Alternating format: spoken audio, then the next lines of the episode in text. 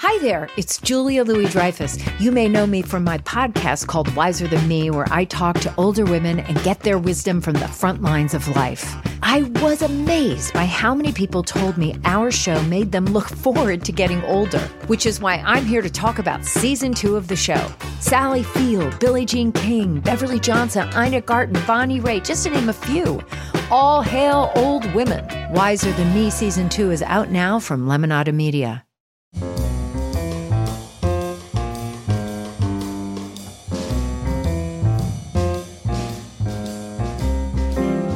This is Merriam Webster's Word of the Day for Friday, March 16th. Brought to you by Merriam Webster, creators of Merriam Webster Unabridged.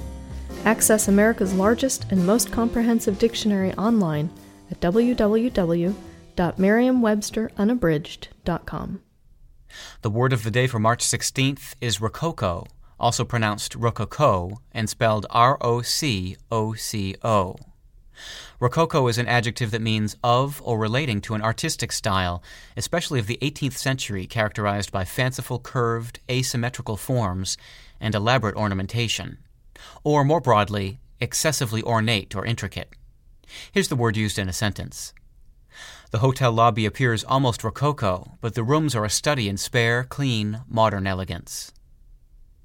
In the 1700s, French artists reacted against the ponderousness of the Baroque style and began to create light, delicate interior decorations, furniture, and architectural elements characterized by fanciful, curved, asymmetrical forms and elaborate ornamentation.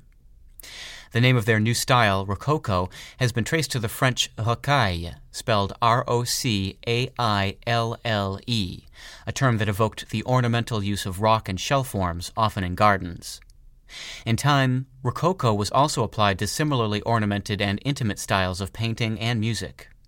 But all fashions fade, and by the mid 1800s, the Rococo style was deemed excessively ornate and out of date. Now, Rococo is often used with mild disdain to describe the overly elaborate. I'm Peter Sokolowski, and this was your word of the day for Friday, March 16th. For more information, visit Merriam Webster online at www.merriam-webster.com.